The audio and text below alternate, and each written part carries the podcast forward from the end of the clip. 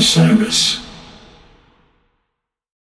Hey everyone, it's Cam Hurt, host of the Best Show Ever podcast, and we have got a second season coming out very soon that I am very excited about.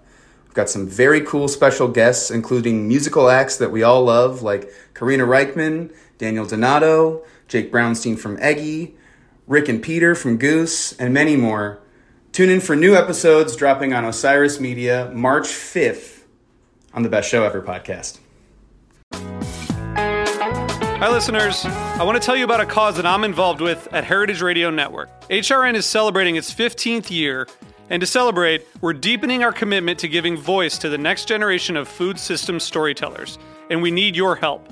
Our internship and fellowship programs help activate new possibilities for underrepresented and underestimated young people through experiential journalism, audio engineering, and production training. Through these unique programs, HRN helps food equity stewards build essential workforce readiness skills that expand their potential and foster economic mobility. Please consider supporting these critical programs. And with a minimum donation, you can be entered to win a dinner for two at an amazing restaurant in one of eight cities and tickets to a concert at a great venue in one of those cities. We have incredible partners across the country who have donated, as they also share our passion for helping to educate the next generation of food systems storytellers. Check out heritageradionetwork.org slash 15 to donate and enter to win today. That's heritageradionetwork.org slash 15 to donate and enter to win today. And make sure you donate before March 31st. Thank you. Welcome back to We Move Through Stormy Weather, a Phish podcast where we compare and contrast songs and the evolution of their jamming styles throughout the band's career. My name is Ryan Storm, and today I am joined by Greg Knight.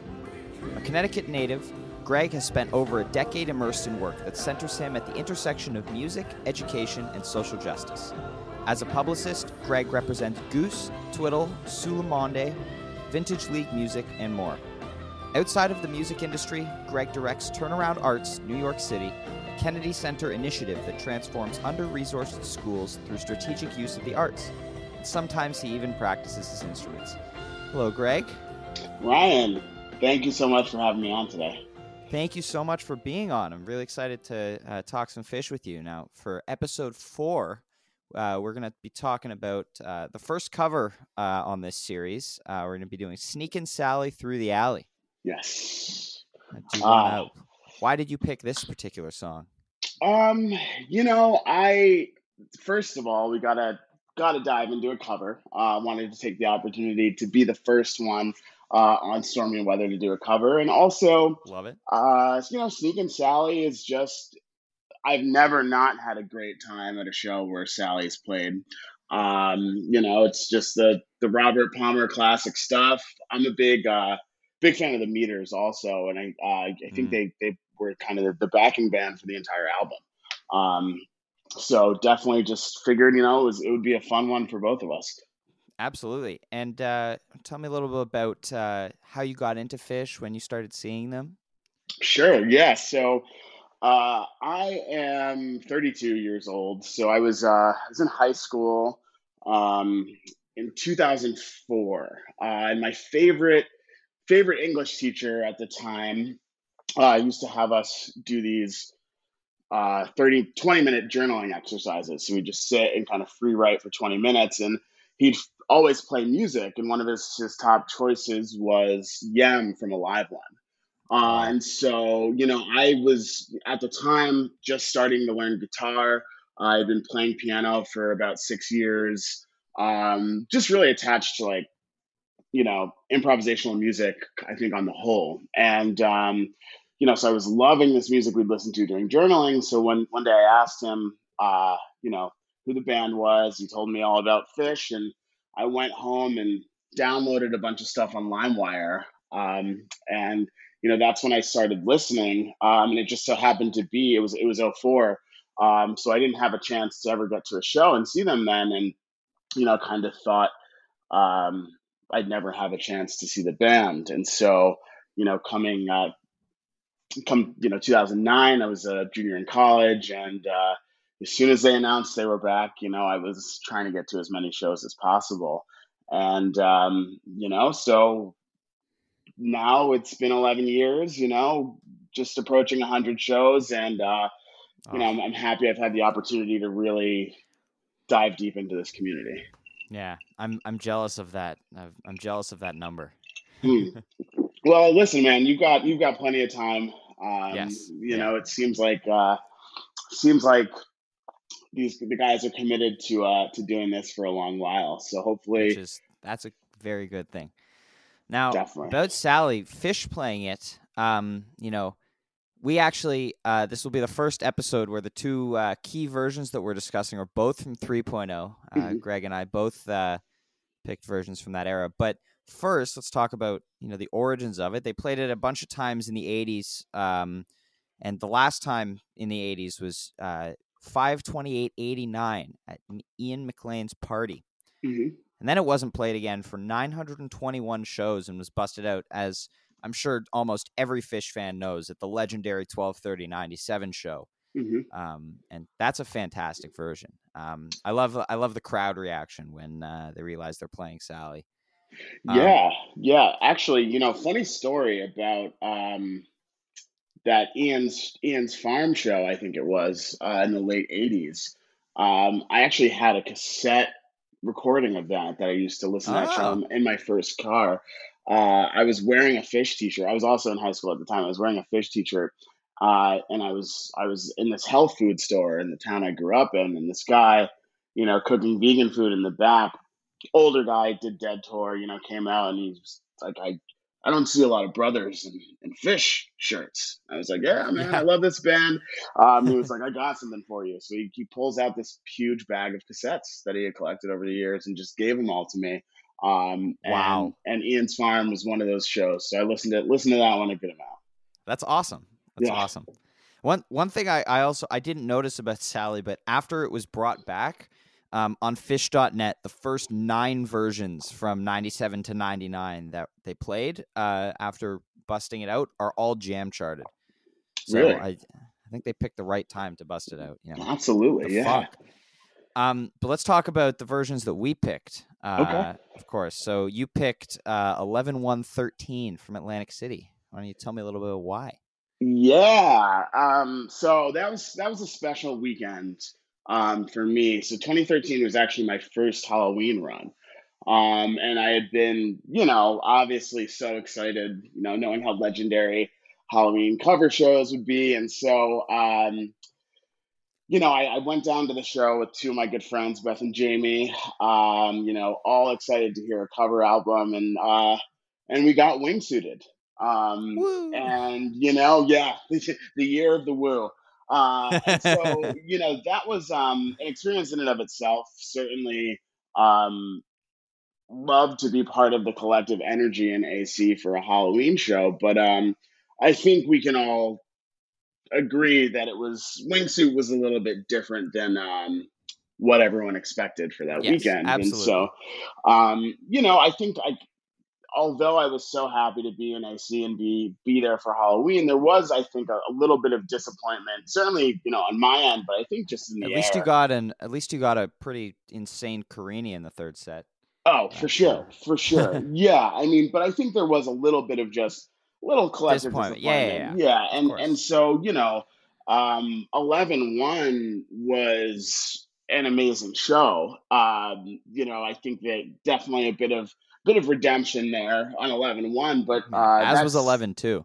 Those as was some- 11 too. Yeah. Um, but yeah, that Sally was the first cover, I believe, just of that um, that run. that run, and so I think there was like a also kind of a collective sigh of relief that Phish would still be playing covers. Um, but it was uh, kind of you know it was cool. I had only had tickets for um, the 31st, and so I was staying at the Atlantic Club Casino, which is now now closed uh, down at the end of the boardwalk. And so we woke up on on the morning of 11-1 and you know the three of us were all like kind of disappointed about wingsuit and we really wanted to stay for another show. Um, so we didn't have a room booked we didn't have tickets we just went down and started gambling at 10 a.m um, and all of us won enough money in blackjack um, to buy tickets for the show that night Wow. um, so we stuck around. So that was like uh, one of my my very few successful gambling stories. Um, we won't we won't go into any of the other ones. well, that that's you know what you talk about the positives. Winning enough Mhm. money to buy tickets to more Phish shows. That's pretty. It's pretty good. I can tell you it doesn't work all the time, and I was not successful at Mohegan last year. you win some, you lose some. Very true. Very true. So so what about so what about this uh the Sally Jam uh, stuck out to you? Um. Okay. So You know, besides it being a rare uh, encore jammer. Totally, totally. Um, so number one, uh, and I think you know, I can, I can, I can maybe admit that this is not the best Sally Jam ever played, um, but mega energetic. So I like, like I mentioned, just the excitement of it being the first cover of the run um, was huge, and you know, you could, you could really feel that in the building. Uh, that specific weekend, uh, if I do recall correctly, uh, I remember it being a, a big Page weekend, and so Page Oh yeah. um, was absolutely on fire. Um, specifically, you know, in this uh, in the Sally Jam, I think a lot of the time, um, Trey launches in to the jam after the second verse, taking the lead, and uh, you know the guys kind of build around what Trey presents. Yeah, but Page's Um, all over this one. Page is everywhere. You know, he he he just completely drove the ship from the Let start. me tell you, his his fall 2013 clav tone is my Yep. favorite thing ever. It's so nasty.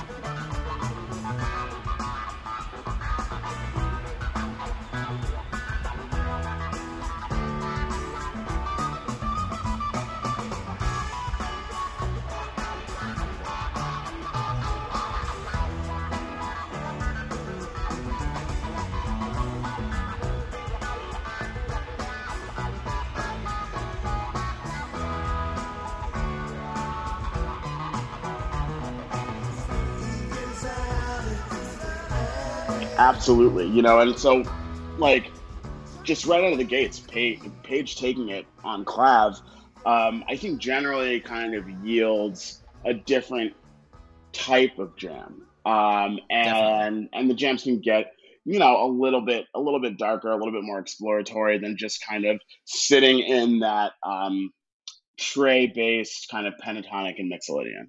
Um, so immediately kind of what stuck out to me. It wasn't the longest sally ever um but super It's like tight. 10 minutes though, so it was yeah it was 10 minutes. Yeah yeah for sure. It was you know but super tight and like um big smiles on all the guys faces. You know that second set was uh a whole lot of references to uh bush and and and kush and kush and bush after Makisupa. Um Yes. and like you know the, the kind of the the the fun the guys were having on stage was super tangible and that carried through the encore as well Yeah, that's uh, yeah, and I, I loved I loved listening to this one. Like the crowd and the band are all just like everyone was just so dialed in.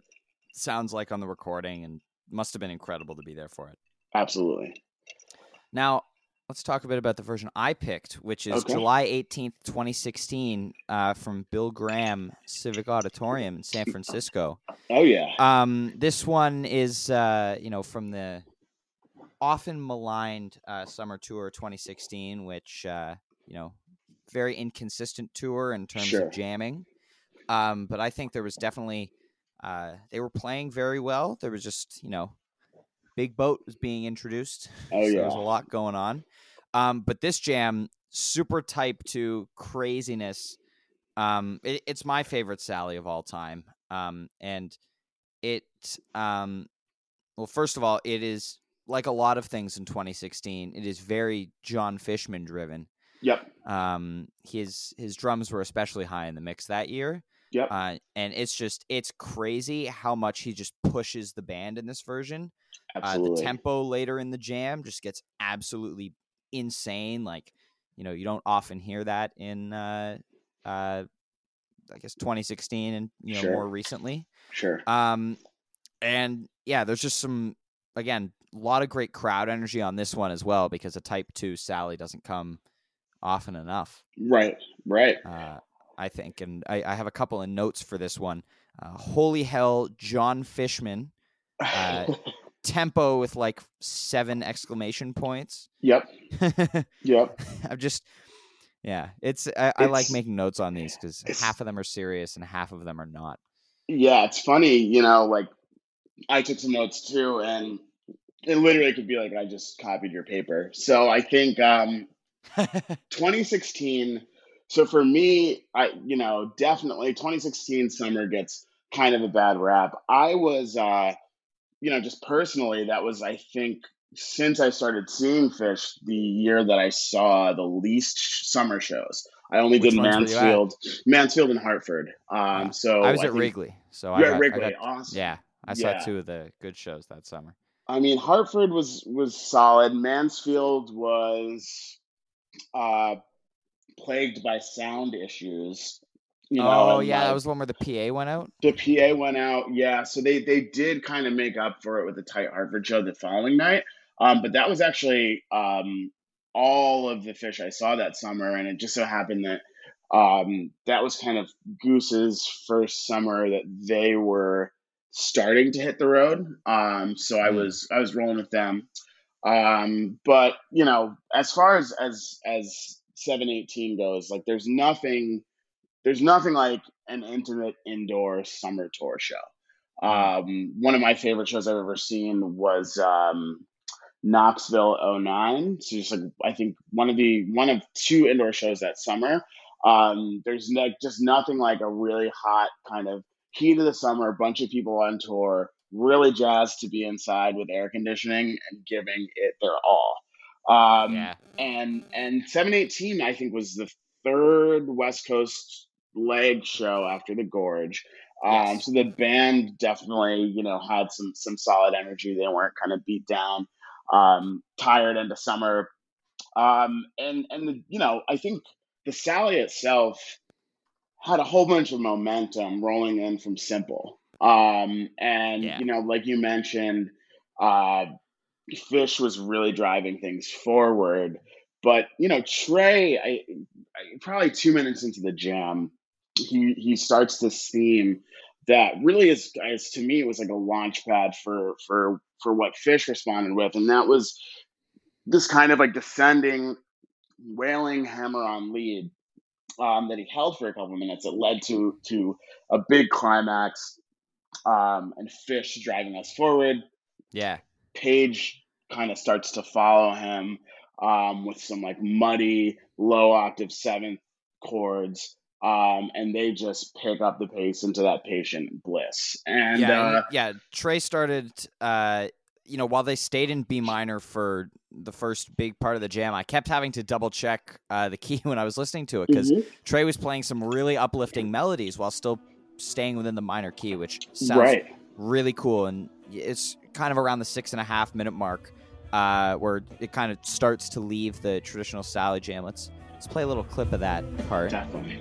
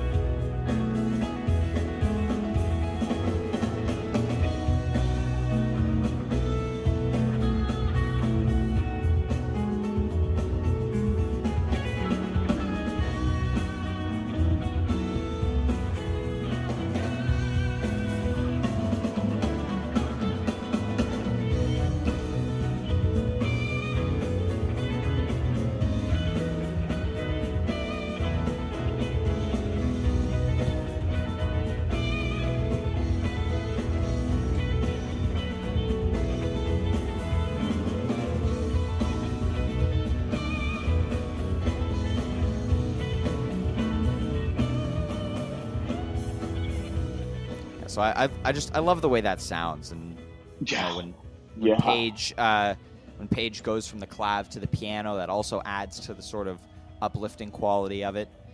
Um, and it's you know it's it's the the light and dark kind of thing where you go from having like that dirty nasty clav to just the bright piano, and that adds to it. And you know there, there's a really what's cool to me also about this is that they could have uh, ended it uh, like there was a great peak at like eight and a half minutes. Um, Yep. Yep. Still, obviously, I have big peak at eight thirty-five. Fish is still absolutely MVP of this jam. Yep. Um, and Trey, um, you know, kind of deviating from what he was doing a lot that summer. He didn't want to let go of that peak, and he just he kept going, and he didn't want to, you know, he didn't want to end the jam, which was awesome. And they dropped back into a nice funk groove at around ten minutes. Um, and Fish just starts like going after it immediately. right right. And you know one thing i noticed um you know when fish started to pick things up um when i'm when i'm when i'm there and kind of listening to a jam build that way in a live setting um i'm i always like am itching for gordon to just drop bass bombs on us. And i know that that's selfish on my part and it would get really old if that's all he did um but honestly with the way the jam was going i think Gordon was really the glue that held it together in the sense that he's he showed so much restraint there. Um, and I think kind of just like kept everyone grounded as opposed to Mm. diving in, you know, kind of heavily and adding way too much on top of what was going on. Um, but I feel like Gordon just just like really, you know, in a way was tastefully restrained. Yeah, I, I I mean I do have a note that's in all caps Mike fill with a bunch of exclamation points. Uh-huh. Uh, sometimes sometime after the 10 minute mark. I didn't timestamp it in my notes, but it's he did I do remember there's just a pretty spectacular fill from him.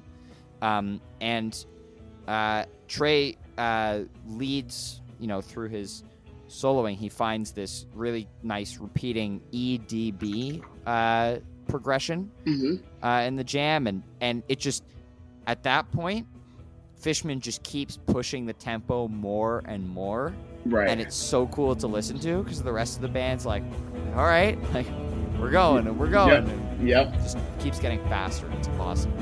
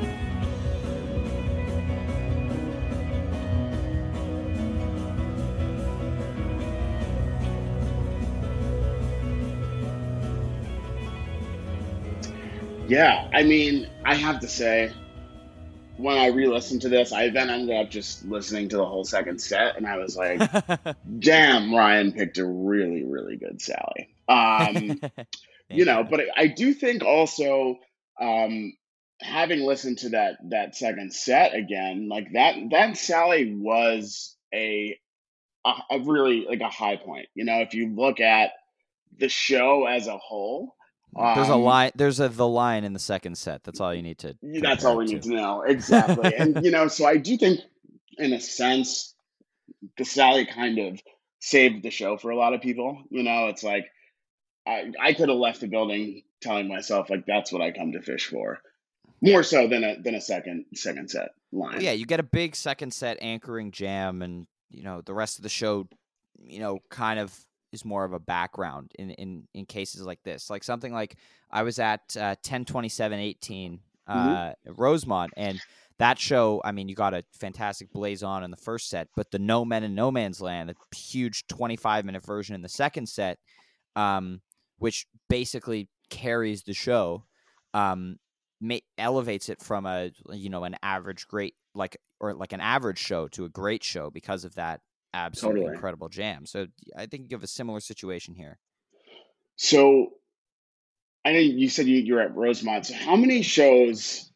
I'm just wondering, like, how many shows have you been able to catch total since you've So, started seeing the band? Yes. So I've seen seven, and interestingly Okay. enough, for a resident of Toronto, I've seen four of them in Chicago. Yep. Yep. Um, but it's it's because I, go- I go to summer camp every year, so Mhm. I'm not able to go to summer shows basically. Um, Got you it. know, unless unless like I was lucky enough, you know, Wrigley was four days before I left for camp that year. Uh, Yeah. and I was at the the show in Toronto last year, which was two days before I went to camp. Yep. Um, and then other than that, I was at um, Blossom 2012, which was the weekend before I went to camp. Um, Rochester 2013, which was in the fall, and uh, nights two and three of Rosemont uh, 2018. You know, it's funny you mention it. Like I, I am a summer camp person too. Uh, so yeah, I mean, like even after 09, I had I had trouble getting to a lot of summer shows because I was at camp. Um, of course, I do benefit from residing in you know the Northeast, Yes. and uh, so you That's know, a like definite advantage. yeah, fall tours, and of course, like now living in New York City, uh, take, take the subway to shows. Yeah, it's, my backyard. Um, but yeah, I mean, you know, uh, it's. Did you? I guess you were probably too young to even attempt to to go to Toronto 13. I was at Um, camp for that. Your camp. So I had. Um, My little brother saw well, That was his first show. He was, that was five. his first show. Okay, cool. Yeah, I had I had tickets to that show, and I did uh, I did the SPAC run, you know, the weekend before, and had entirely too much fun at SPAC. Um, another a, another story for another time, but uh, Vasudo, who was the the band comprised of several members of Goose that It was- preceded that Goose, was Rick, Trevor, and Jeff, right? Rick, Trevor, and Jeff, the occasional appearance by Ben, but mostly yeah, Rick, Trevor, Jeff, and a couple others. Vasudo actually played their last show at a house we rented um, at SPAC in 2013. And so, like, ah, they played their last show after the last night of Phish, and that was enough for me to say, like, okay, I don't need to go to shows for a while. So I sold my Toronto tickets, and um, you know that that was the year that Toronto show was canceled got um, postponed, but yeah. postponed right right so i did i dodged a bullet there um but you know that said my show hi- hiatus was not for that long i was i was at uh jones beach within a couple of weeks Oh, yeah. You were you're like, oh, I gotta, you know, take a little time off. What? yeah I can go to a show in a couple of weeks. Okay. exactly yeah i dove right back in um but yeah that's cool i mean i i i have been lucky enough to to do Phish mexico um but i would love Oh, to uh Which to do- I did I did 2017. Um Nice. so yeah, I actually I went with with coach John Lombardi. Um and we sat on the beach talking about how maybe in 20 years, you know, if if things went right with Goose, they'd be playing Mexico. Little Uh, did you know. Little did I later. know. Yeah. Um, so that that was pretty cool. But I, I do, you know, I do want to get get to a Canada show um, if and when it happens next. Yeah, I just I want to get to any show. I hear that. I hear any you, man. band. Um, so yeah, I mean, yeah. um, go on, Dan. we, you know, got love love a good tangent. of course, Love a good tangent. of course. Um, let's let's talk a little bit more about uh, the version you picked, and let's try to maybe we'll talk about a couple other versions of Sally. But this one, totally. um, what I I love because there aren't many shows um in recent years that I can think of that have uh jamming like this in the encore. You know, you had uh in February of this year, um in Mexico, the uh, Sand Weekapaug Shafty encore, which was pretty pretty cool to see at the end of the show. You know, you don't expect Yep. them to kick into sand at the beginning of the encore. Right. Uh, and I was very pleasantly surprised at, you know, nice and type two. And Weekapaug was more of like a kind of stop on the way in the middle of the jam, right. uh, which was cool because, like, you know, they just segued into it, hadn't played Sure. Mike's uh, Sure. earlier in the show. And it's, I, I love when they, you know, when they'll put, when they put jams in unexpected places. Um, you know, Yeah. the first set as well. But the encore, I think, is even more of a, is a rare occurrence. You know, that's a really good point, Ryan, that I, I didn't really think about is like I don't actually um remember that many encores that I've personally seen in my, you know, show collection that have had some extended jams the way that Sally kind of turned out on 11-1. Yeah, you know, Um, you usually get something like Character Zero, Julius, First Tube, Rock and Roll. You know, Big closer. Absolutely. Yeah, especially like, you know, in recent years. I feel like, you know, at the beginning of 3.0, they were taking a few more risks like that and just really like acclimating to being back on stage and jamming stuff out. But, you know, in the past three to four years, I may have been that guy that was tiptoeing out during the encore. Oh. I I see. I I think the opposite. I think they were a lot more hesitant at the beginning of 3.0 in the last few years. You know, look at the number of first set jams. You know, in 2012 versus 2018 and 19. True. You know, 2018 we have two of the best jams of the year: the Alpharetta Ghost and the Vegas Mercury, and the Hampton Simple. We're all in the first set. Very true. Um, Very so, true. You know, they're really, uh, you know, and even though 2019 didn't have as many crazy long jams in the first set, even the, uh, I mean, you've got stuff like Tube, which doesn't show up in the second set, but the last few years has been jammed out so consistently. Right. Um, right. and just generally, a lot of the songs that show up in the first set, if they've got a jam, there's, you know, the quote unquote extra mustard. on, The uh, extra mustard. many That's right. Yeah, well, Dijon. Um, but yeah, I mean, I think like you know, as we're as we're dissecting this, we may be realizing that um, we're we're looking at at Sally, which is very rarely Type Two, uh, Yes. compared to you know probably the best ever version that that you selected. Um, but do you have any? Well, one, uh, have you seen any or many Sallys? And do you I have, have not. you haven't you've seen none? Okay, I have not Um, been lucky enough to catch a Sneakin' Sally yet. It's it's on the list. okay, cool. Yeah, Mike's I mean, Groove is at the top of my list, which I still haven't seen. You haven't seen a Mike's yet. Okay, No. so it's- so give me your top. Yeah, give me like your top five that you haven't seen.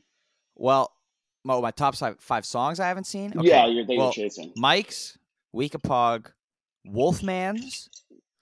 Haven't seen. wow. Wow. I know. I I've had a lot of repeats. Um, I haven't seen. Uh, I really want to see Mercury. Mhm. Um. Uh, any number of Casvet tunes. Yep. Um, Yep. I just have I have a lot of uh I have a long list. Let me see if I can find the note. Um I have like a I just have a note on my phone with all of the songs that I'd like to That you see that you're haven't seen. chasing. Yeah. Uh, oh, I haven't seen Slave. Uh, I haven't Wow. seen Simple. I haven't seen uh, Sense, Rogue, song I heard the ocean sing. The list goes on. Reba. Man, we got to get you on tour. Yeah. Fall. Listen, I'm praying for next fall. Yeah. Yeah, That's I, the as am I. Um, so you know, I actually I've I've seen just about everything that I want to see, and I'm I'm very lucky. Um, but the one song that I actually have not seen live is Pebbles and Marbles. oh. I mean, yeah, that's obviously on my list too, but Yeah. Yeah. Um, like that is my that is my jam. I love that Um, song. And I've been like, you know, I've had tickets to shows where I, I just didn't go and missed it, but I like And then that they played is- Pebbles. and they and they played Pebbles. Like I, you know, I even last year in Camden, uh, you know, I Oh, you were supposed to go? I was supposed to go. I went to night one and was caught in some torrential downpours and decided not to have the same experience night two. Oh, Um, because apparently I'm getting soft in my old age, and yeah, I, I missed it June thirtieth. Um, so you know, you missed that 20 years later too. But yeah, um, I mean, I did, I did love that that Pebbles during the Beacon Jams. I thought that was a, that was Absolutely, yeah, with the horns and the strings. Whew. yeah, yeah. Um, but yeah, I mean, I'm just like, I'm I'm excited to uh to just get back and and be refished again, you know, and Yes. kind of like I, I'm also really sense. excited to come see Goose because I really like yeah, I wish I had been into Goose a year ago because then I would have, you know, gone to see them in Buffalo last November. Sure, sure, but you know, I mean, a lot. It, it's there are so many people who are are still just hearing of them, um, and and the opportunity will come. So, did, did you have a chance to watch Goosemas? Oh, yes, I did. Okay, Oh, what a show that was. Um, you know, I don't want to I don't want to hijack this Phish based podcast for too No, long, but uh, I, I live for the tangents. okay, good, great. I'm I'm built on tangents. So, what were your highlights from the show on on on Friday? Well, um, I mean, I love Arcadia is one of my favorite Goose songs, so I was so Mhm. happy to see that as the opener. Plus, it was my ten point pick for Fantasy Goose. Amazing. Um, which I mean, the rest of the show didn't give me anything. Oh Mhm. no, just kidding. Earthling or Alien was my one point because I didn't think they'd play it again so soon, and I wanted Yep. them to play it. Um, Good well, I love strategy. Ear- I love Earthling or Alien. Yep. Um, the Funk Huven Yep. that was sweet.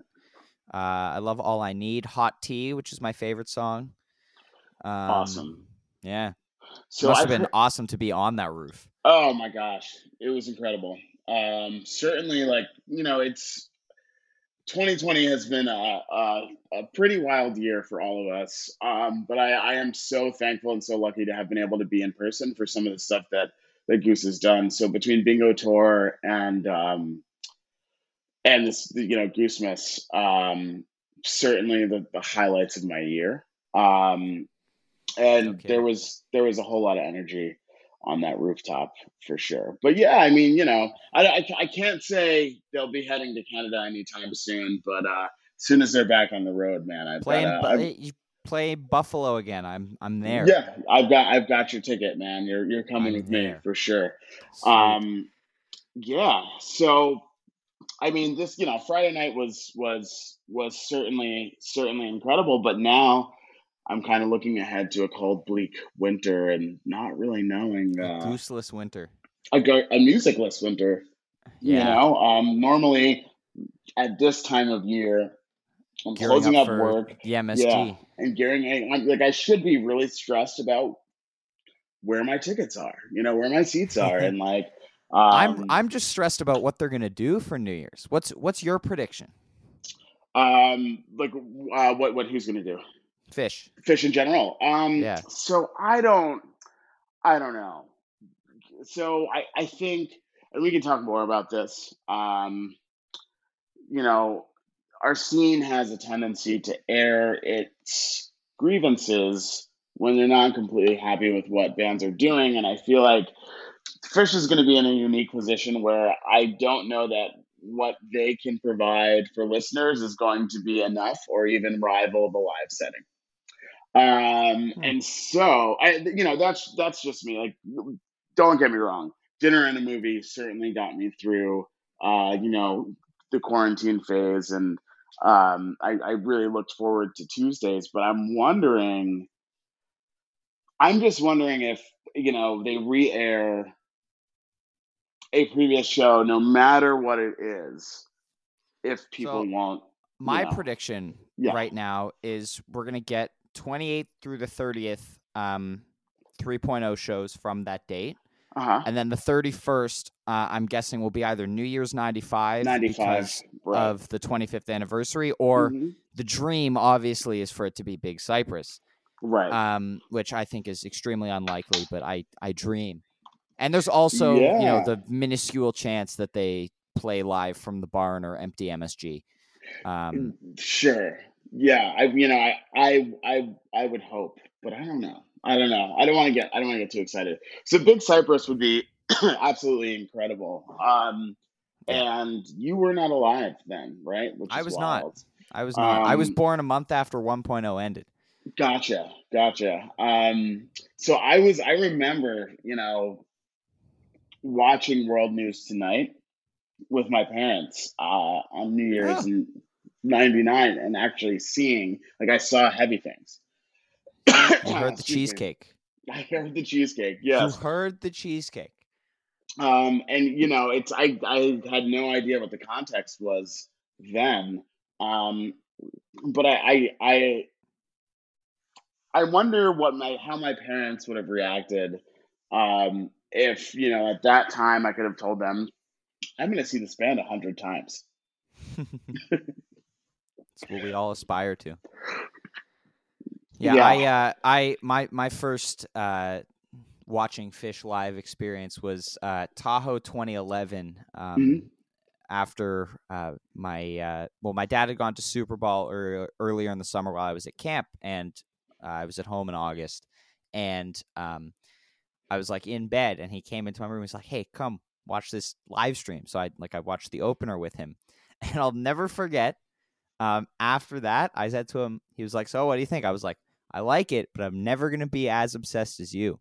Yep. And look where we are Look now. where we are. So I have um, far surpassed him. so yeah. So is that is that essentially how you got into the band? Is is, Um, is yeah, I owe it all to my dad because he's Okay. the best. Um, Yep. you know, he was playing Phish and the Dead, uh, mostly the studio stuff when I was really little. Mhm. Um, you know, I I brought uh, Europe '72, the box set, Mhm. uh, onto my day camp bus for them to play awesome? when I was like five. Yep. um, and uh, you know, I I what really got it for me after that Tahoe thing, my dad put the Super Bowl uh, downloads on my iPod, and the Reba from Super Bowl is what made me get it. I was like, "Whoa, what is this? Yeah. Awesome!" So is your dad? Is he a musician also? yes. So, well, we've got uh, my family band, which is my dad, my brother, and I. Uh, I play right. keys. My brother Yep. plays drums. My dad plays guitar. Awesome. and uh, yeah, we're we're currently uh, working on convincing my brother to play a goose song or two. Nice, nice. We're well, there. you know, I, I know who we can talk to if he needs any advice on the drum parts. Um, I have, a, I actually have a quasi family band as well. Uh, Oh, yeah? My my dad is he's seventy one and he's retired, and uh, you know, five or six years ago he picked up the trumpet, uh, and he's working Ooh. really hard on it. You know, but it's it's difficult, I think, at any age. Like after childhood, it's really difficult to pick up a new instrument, especially without, you know, kind of a, a musical base. Uh, and so he, you know, he's he's making some progress. And my sister plays violin; she's an incredible violinist. My mom sings, and so every year we do um, the Knight Fam Christmas Jam. I believe this will be sixth annual. Um, and we'll awesome. like record a Christmas song and post it on social, social media on Christmas Day. I'm- yeah. I can't wait to see it. Oh yeah. So I'll, I'll also send you some uh, some previous deep cuts so you can see how much progress we've made. Awesome, love to hear it. I do also. Speaking of picking up an instrument late, shout out to Peter who picked up keys when he joined Goose. Right? oh yeah.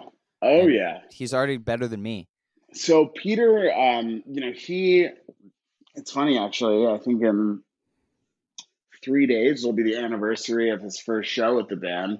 Mm, so he he's you know played his first show Goosemas in 2017. So I guess uh, that was Goosemas four. Um, and he really only knew major and minor chords. And so if you go back and listen to, and there are actually aren't that many of these shows that are publicly available, but the winter tour in early 2018, they did a long run with Spafford and then a bunch of their own shows. Um, yeah. Like you can you can really hear a a clear difference um, in his proficiency on keys. As I mean, I, I can hear a clear difference between you know last fall and now. It's sure it's awesome sure. listening to how you know how awesome he is now. Plus, you know the clav. Oh my God, the, the clav. clav. What it's yeah, perfect time for the clav to arrive. But uh, yes. uh, you know, I mean, Ryan, like I feel like you've got a really strong public profile in terms of being your age and having the knowledge you have of of Phish and all this music really, and you're an excellent keyboard player. So when are we going to see the Ryan the Ryan Storm solo project? Ryan Ryan Storm and the and the Thunderclap. Ryan Storm and the Lightning. I, like I've, I've, got my band. I've got Storm Free. I've got uh, Storm Free. Okay. My dad, my brother, and I. Well, you three. But I mean, is there? You know, are you gonna are you gonna branch out to non non family?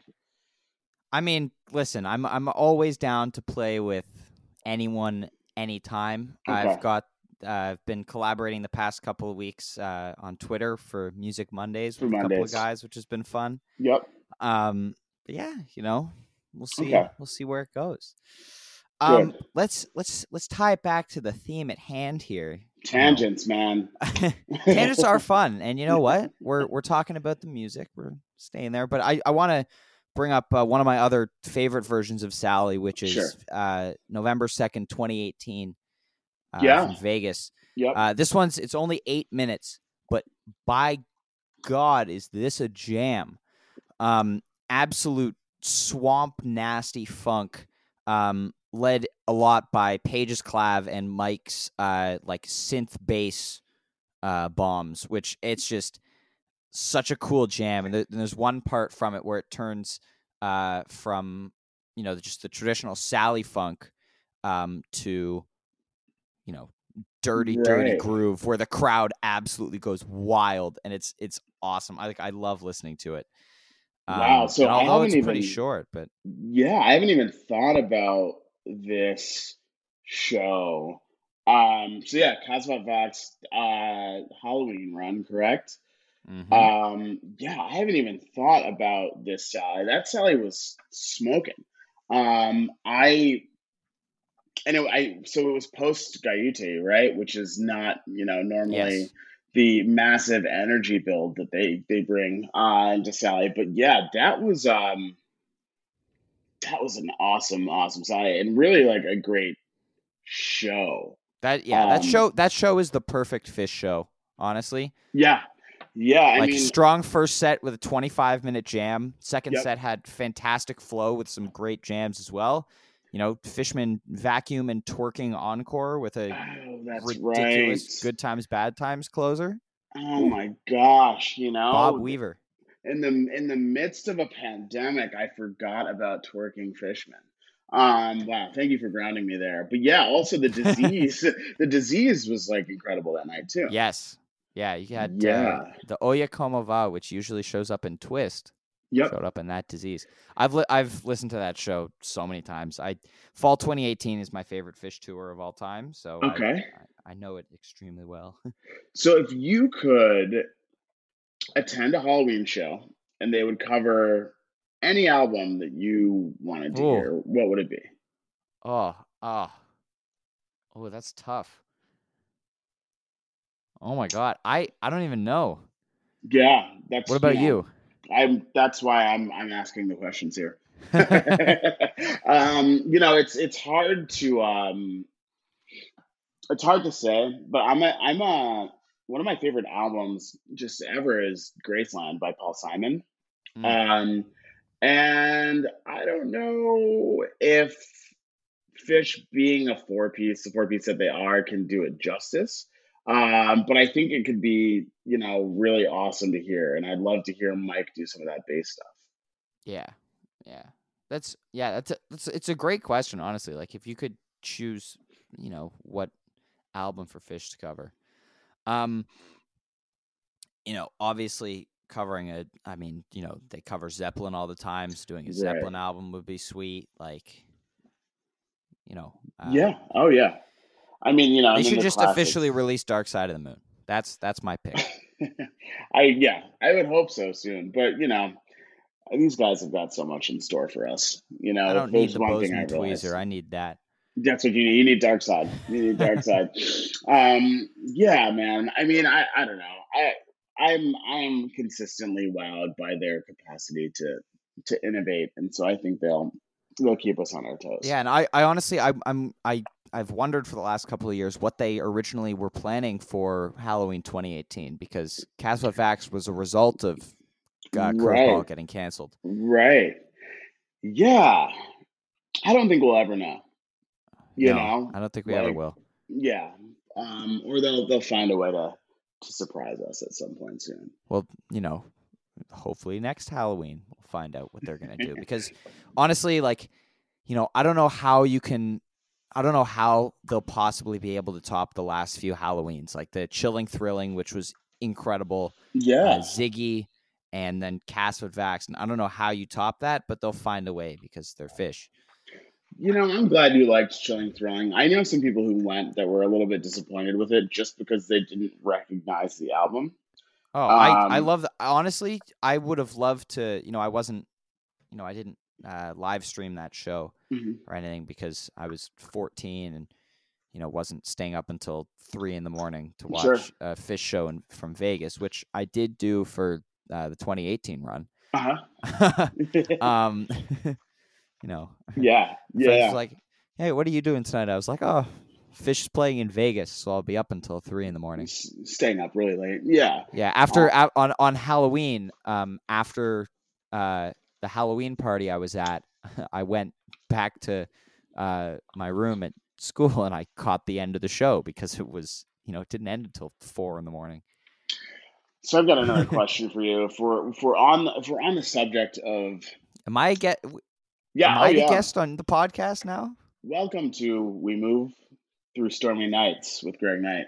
Oh. Um, so if you were to do your own musical costume, and what I mean by that is you dress up as a Phish song yourself for a Halloween costume, what song would it be and how? A song. Yes. Ooh. I mean, ooh. You may- You should have should have sent me these questions should have prepped you earlier, so I should have Yeah, I could have prepared answers. Um, I don't know. I mean, down with disease, I feel like would be an easier one to do. Yeah. Um, you know, I could be I could be uh, a tweezer. Sure. I could dress up as uh, Piper the Red Worm. The red red worm. Yeah. That would be that would be I think that would be a good one. Uh, So the Wolfman's brother. But like, if I mean, if you were the Wolfman's brother, which is the song you're chasing, as we know, then well, like how how would you like how would you actually create a costume?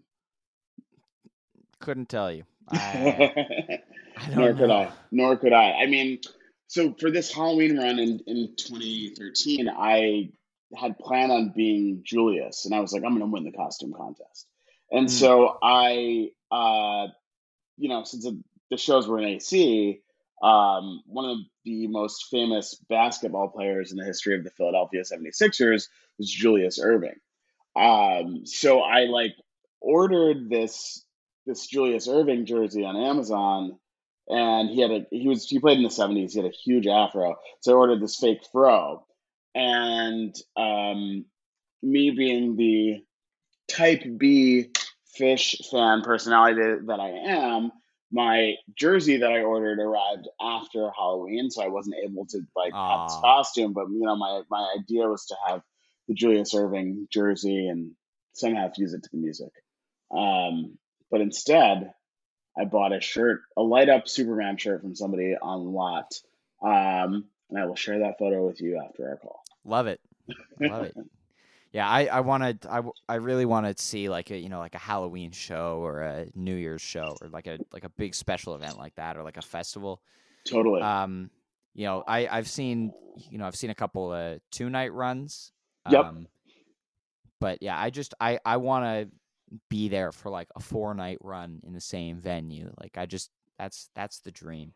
Totally. Uh, um, I mean, I've done a few. You know, I did. I've uh, of course the the MSG run since they're just a short train ride away for me. But then, um, you know, I would get to Hampton if you if you if you have the opportunity to do a weekend, you know, at the Yeah. mothership, then then totally, totally, totally drop everything and get there. Um, and then SPAC, like SPAC is Fourth of July at SPAC is so much fun. Yeah, my I parents love were it. back last year. but you know, I hate the SPAC lawn. And I've actually never, never done well in lottery at SPAC. I've always been on, on the lawn, and I've probably seen twenty shows there. Uh, that that's unfortunate. Yeah, My dad, my dad always ends up with uh, uh, lawns from the lottery, but he has a way of turning them into pavilions somehow.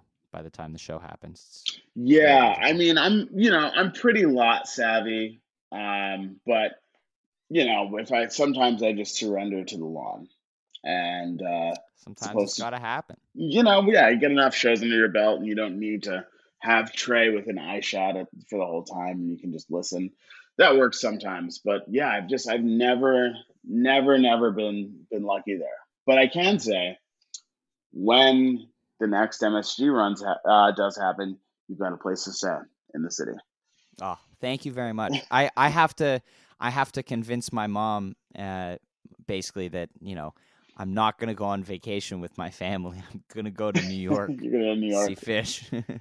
Yeah, you know it's it's tough. My mom's adjusted to Be it. like wherever we are, I'm flying to New York on the 28th.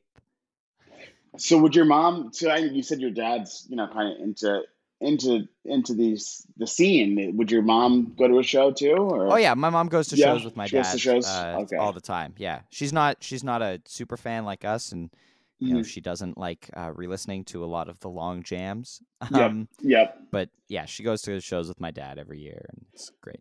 nice. They, I brought my dad. I'm I'm praying for them that next summer works out because uh, Eugene is supposed to be for my dad's 50th birthday, which is July 15th. Okay, So nice. Yeah, they they have tickets to those shows, and so you know, fingers Well, crossed. I'll come celebrate. I uh, I brought my dad to Hartford 2013 that fall tour, and um, Good tweezer. great tweezer. Um, it was the day Lou Reed died, actually. Um, so a little bit melancholy. That was when they Um, opened with rock and roll, right? Yes. Yeah. Um, I think the Good Fluff had that show. I saw a lot of Um, shows that fall. I did, yeah. I mean, the, but you know, it was all in the Northeast. It was so easy. You know, I did those. I did DCU in Worcester. Um, but yeah, my dad was like, you know, just wanted to kind of see what his son had been spending all his time doing. So my dad was, I think he he was into it. Uh, my direct quote was, "I can see how people get lost in this." Mm. Um, but uh, you know, I don't know if it engaged him enough musically because there was not a trumpet player. yeah, I, I, I recently converted uh, one of my roommates. Uh, and he loves them, and we're gonna, you know, when they go back on the road, we're gonna, I'm gonna take him to his first show. But I do want to say, funny that your dad mentions that when uh, my parents and I were in Rosemont uh, in 2018, uh, on the third night, uh, like the last night of the run, we, you know, we met this couple that was sitting near us who was from like Europe, and they Mhm. were in Chicago, and um, you know, the the, the husband had heard of Phish like like years before and like heard like one of their songs and was like and they were like oh like you know Phish is playing here like and they had no idea w- what they were getting themselves into Right. and it was just so cool Right. like oh like you're about to find out Did they have a good time? i think so Okay. uh, we, we didn't see them again after the show but um you know i they, they seemed like they were ready to have a good time but it was just it was really funny just to see like this older european couple sure. you know, just in the arena, no idea what they were doing. But yeah, that was cool.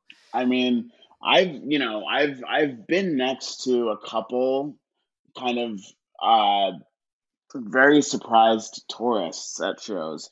Um one of the early Baker's dozen shows, I think it was, gosh, I think it was powdered night. Um, Oh, I was next to like a lady and her daughter from Switzerland. Um, and they were just like, I think the daughter was considering maybe going to college here. Uh, and they just were able to snag tickets for a show at the Garden.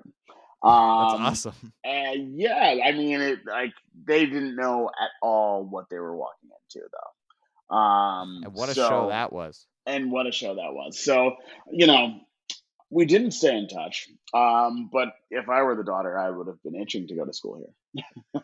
Yeah. Yeah, if I came across from Switzerland, like went into a random concert and it was powder night at the Baker's Dozen, Yeah, I'm like, I'm not leaving. sign me up. Right. So, yeah, you know, but I can. Uh, there are I- eight nights left. right. How do I get tickets? yeah, I mean, I can, uh, but I can only imagine, you know, being kind of a a tourist walking into a show. Uh, what kind of surprise that would be. Yeah. Well, this has been a fantastic discussion, even though, you know, we didn't talk about Sally for a good portion of the episode, but you know, it was it was uh thank you so much uh for coming on, Greg. This was an absolute pleasure to finally uh, be able to sit down and chat with you.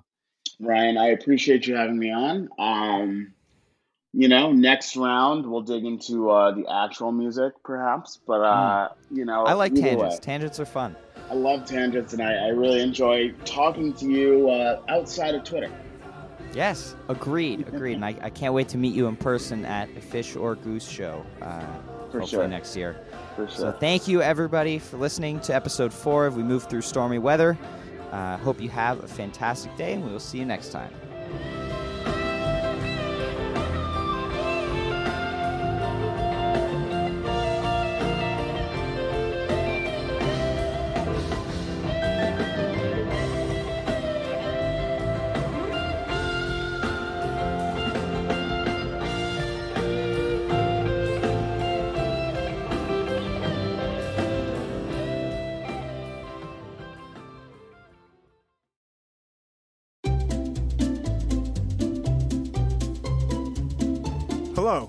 Welcome to Novel Conversations, a podcast about the world's greatest stories. I'm your host, Frank Lavallo, and for each episode of Novel Conversations, I talk to two readers about one book. And together, we summarize the story for you. We introduce you to the characters, we tell you what happens to them, and we read from the book along the way. So if you love hearing a good story, you're in the right place. Our ninth season is coming this fall. Tune in to hear from some of the all time great authors Charles Dickens, Jules Verne, F. Scott Fitzgerald, and more.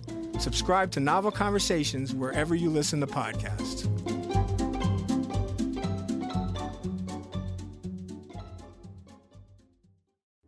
Hi, this is Henry Kay, host of the number one music history podcast, Rootsland. Come with me on a journey to Kingston, Jamaica, where we explore the world of reggae music and the untold stories of some of the genre's greatest legends. From the ghettos and tenement yards where the music was born, to the island's iconic recording studios. We are so excited to team up with Osiris Media, the leading storyteller in music, because as you'll hear, sometimes the story is the best song.